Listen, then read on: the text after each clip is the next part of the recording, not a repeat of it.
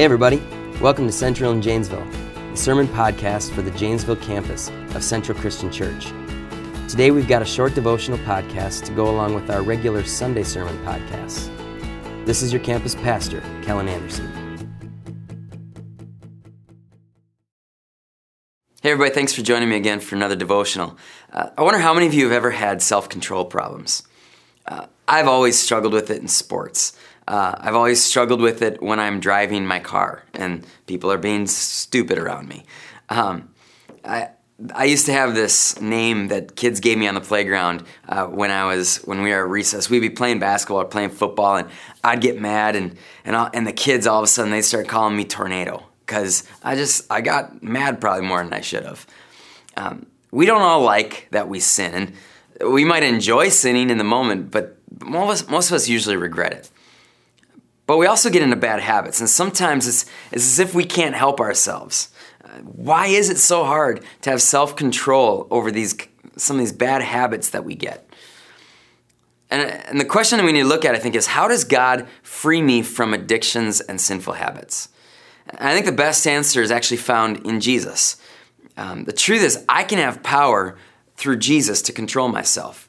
Uh, Titus 2 11 through 13 says, For the grace of God has appeared that offers salvation to all people. It teaches us to say no to ungodliness and worldly passions, and to live self controlled, upright, and godly lives in this present age. While we wait for the blessed hope, the appearing of the glory of our great God and Savior, Jesus Christ. The grace of God teaches us to have self control. How does the grace of God teach us self control? Um, you know, when I fall in some area, when I've messed up and, and God welcomes me back, and that grace is so powerful that I really don't want to fall like that ever again. I might, uh, but grace definitely changes something in me. Um, Randy Frazee writes this in a book that he wrote. He says, In our natural state, we are separated from God because of sin, essentially having no choice but to ultimately opt for self. While we can make some good choices and do some good deeds, we cannot keep our behavior consistent because of who we are. Uh, you you do some good without God in your life, but only really because that's it's usually it's what's best for you in the moment. If we're only living for ourselves, then it's just as easy to become actually devious when being devious would somehow benefit us. It's kind of a scary thought.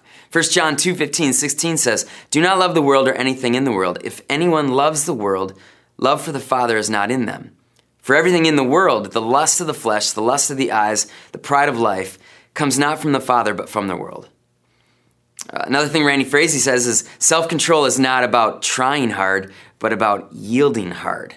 I really like that, that concept. It's, it's yielding control of our lives over to God rather than assuming that we should have all the control. It's about loving God and yielding to God rather than loving the world and yielding to everything around you that the world offers you. Proverbs 16:32 says, "Better a patient person than a warrior, one with self-control than one who takes a city." Uh, that that's a pretty cool uh, statement that that a person with self-control is is more powerful than somebody who's this warrior in battle. Proverbs 25:28 says, "Like a city whose walls are broken, broken through is a person who lacks self-control.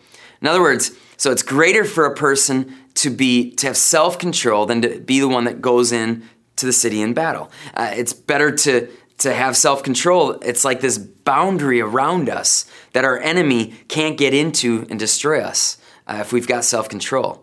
Self-control is an act of discipline, but an but an act of discipline that must be God directed. Um, quite a few years ago, my dad preached a sermon. I, I must have been listening to it because I, I, must have taken notes or something. Uh, but he was asking God to speak uh, to us about one word that we needed to grow in. And I remember uh, while I was listening to that, the word that, that came to my mind was discipline. Um, it wasn't it wasn't about me doing the work of self-control and discipline. I asked I had to ask God for the help.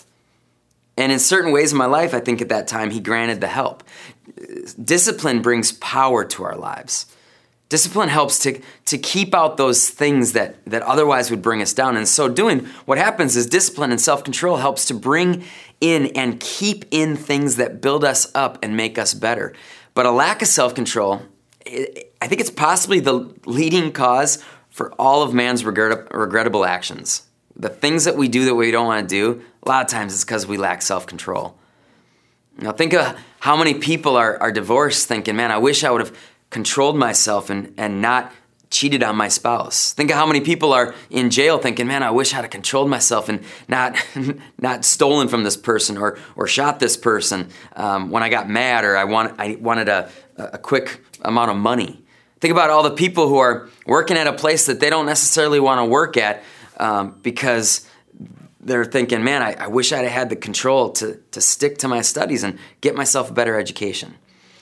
Self control is needed to really become the best that we can become. And we can only become the best, our best selves, if we yield the control of our lives to God and let Him show us how best to live.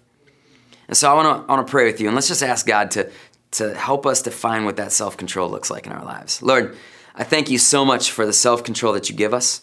Um, and some of us, I think all of us, we lack discipline and self control, at least in some area of our lives.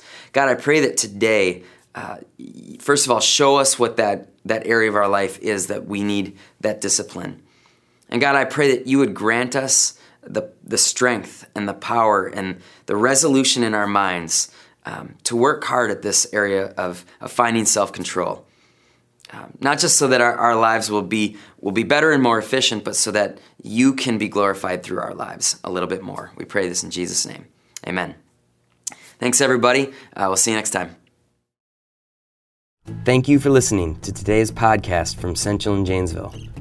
Be sure to subscribe to the Central and Janesville podcast to keep up to date with each of our teachings. Thanks.